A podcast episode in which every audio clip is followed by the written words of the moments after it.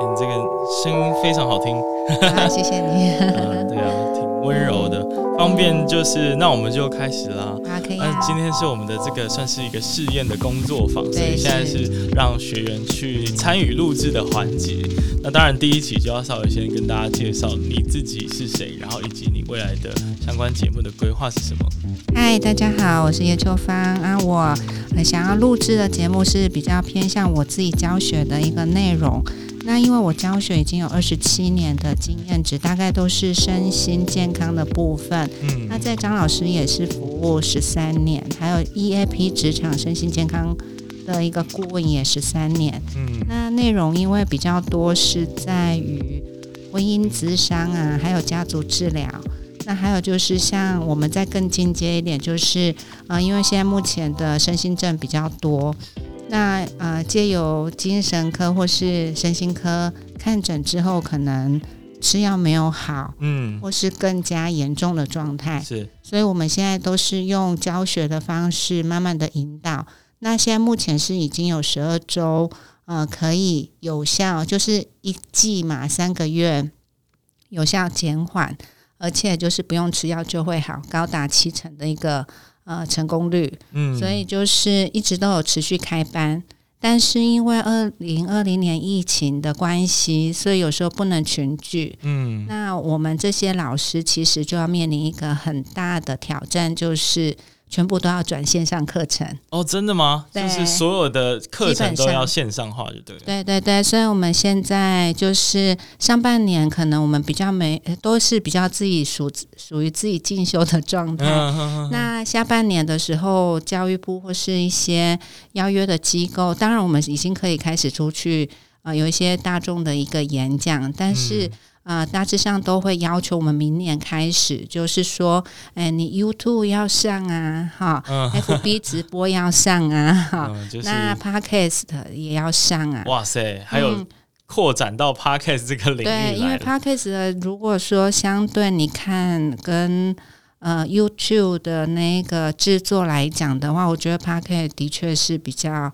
轻松一点。嗯要不然 YouTube 我们可能 PPT 也要加强啊，还有我们还要买一个 Evercan 的软体要去做剪接，嗯，所以其实对我们这些老师是。压力大了点，就是你要感觉好像是数位转型的一个状态，嗯会比较辛苦一点。那老师，你会觉得说，就是你在呃亲自授课，跟你就是即将要推出自己的 podcast 节目嘛，就是一样是课程的这种形式吗？还是有哪一些不一样的做法？嗯、我觉得我还是会用课程引导的方式，就像一堂课一堂课引接引导下来，因为毕竟你教心理学、认知行为呃呃改变的一个方式的话，大致上都是问句，啊，再只是看个案的回应。嗯那现在如果录 podcast，有点是我们在录步骤，让他自己自行 DIY。嗯但是有任何问题的话，他可能会用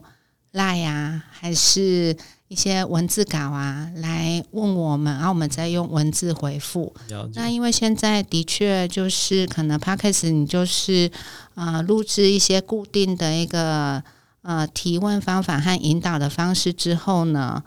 那我们可能会善用 Line 或是 FB 这样做。嗯哼哼那 YouTube 就是我觉得可能速度会慢一点，因为更新的速度 更新的慢速度会慢一点，因为我嗯觉得像我上一次学抛痛，我就很挫折，嗯，对，就就是它觉得整个制作的成本其实是还蛮耗费时对间的对。对，所以会蛮哎、辛苦的。那我蛮好奇，就是这个 podcast 节目的规划会是一个单人授课的形式吗？还是其实有时候会有一些来宾？呃，应该是一个月会访谈一个学员。嗯，哦，学员啊，对，就是呃，我们经由我们辅导啊有成功个案的部分，嗯嗯嗯，呃，一个月一个就好，一个月一个就够了，是不是？平常周更就可以。对啊，因为其实，在这一块就是蛮专业的知识，蛮强调就是跟呃你的一个对方去做一个互动跟聆听，所以我觉得声音的表现形式其实是还蛮有帮助的。对，然后也可以帮这个大家可以也可以吸收到你这个节目的内容，给更多的人知道，可以分享给更多人知道。也好也好啊，其实也有一部分是服务旧学员呐、因为有时候我们开课的时间跟地点，他们未必能参加，嗯，所以如果你这样的一个随时自己点选自己想要收听的一个题目来讲的话，其实相对的也方便许多。哦，所以其实也是算是旧有产品服务的提延伸呐、对，就是就是让他们在诶疫情的当下，或者是他现在可以不用出现在教室，也可以听到老师的声音，这样哎，。是啊是啊我，觉得这样子的 规划算就就算是一个蛮完整的一个，不管是节目也好，或者是一个很有影响力的媒体也好，我觉得是蛮有帮助的。那谈到媒体，哦，最近刚看完《我们与恶的距离》，然后哦以老师的专业，应该还蛮关心类似的主题，就包括啊是是呃，不管是媒体的新闻的这个自由和他们内容价值的平衡，以及呃我们社会安全网的建立，这个都是蛮蛮热门的议题。老师有没有看过这部剧？是有，可是我觉得它有一点是，就是说，呃，我们都有善跟恶，内心都有善与恶嘛。嗯嗯嗯嗯，那与恶的距离有时候会有一些挣扎，尤其是嗯，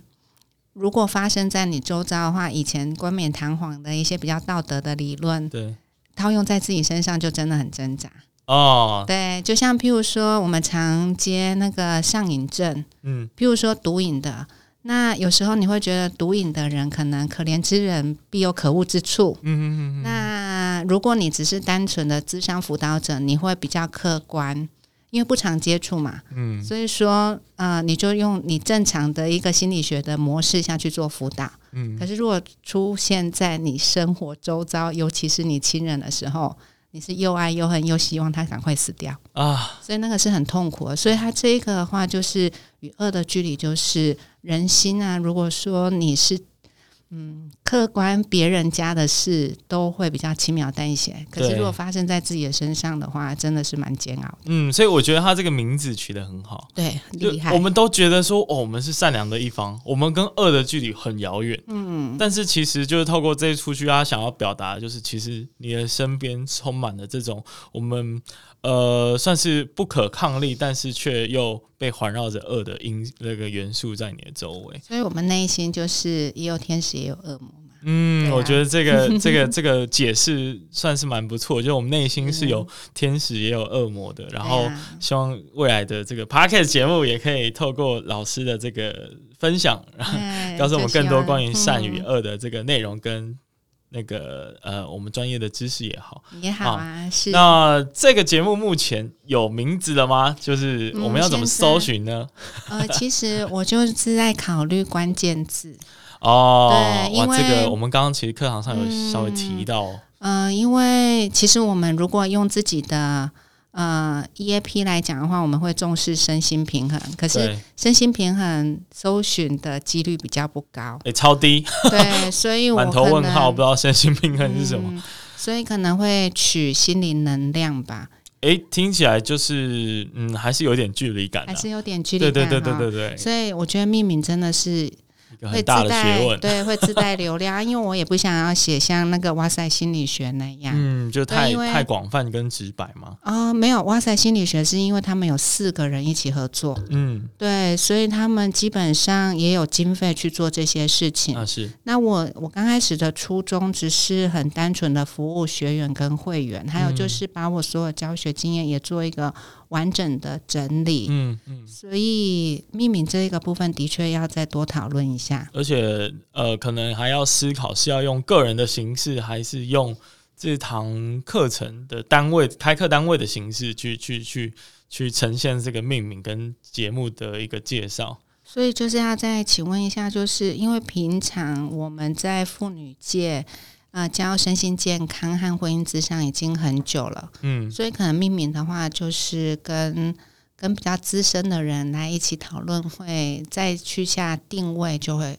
啊、比较好，因为内容都有。嗯但是如果真的要考量关键字这件事的话，其实真的还要再多琢磨一下。对，然后我我其实就观察这些心理学相关的节目、身心理相关的节目，他们有一点我觉得做的很好，就是解决问题的那个标题。嗯，因为我们很常就是为了要解决某一个身心灵的问题，所以去找说，哎，有没有人可以来回答我这个问题？所以很多人的节目就是用这个为出发点去介绍一个，哎，你遇到这个问题了，那问题导向它的答案是什么？我来告诉你，或我来跟你分享我的看法跟见解，这样子。好啊，再就一起讨论看看吧。对，一起讨论看看。然后 呃，最后再谢谢我们老师跟我们今天来上这个课程，然后当然也上传了这个节目，跟我们参与十分钟的录音左右。嗯，那希望很快就可以看到你的节目啊。当然，第一步要解决应该是名称的问题。对，就要讨论，要不然内容是已经准备好了。嗯，那太好了，那就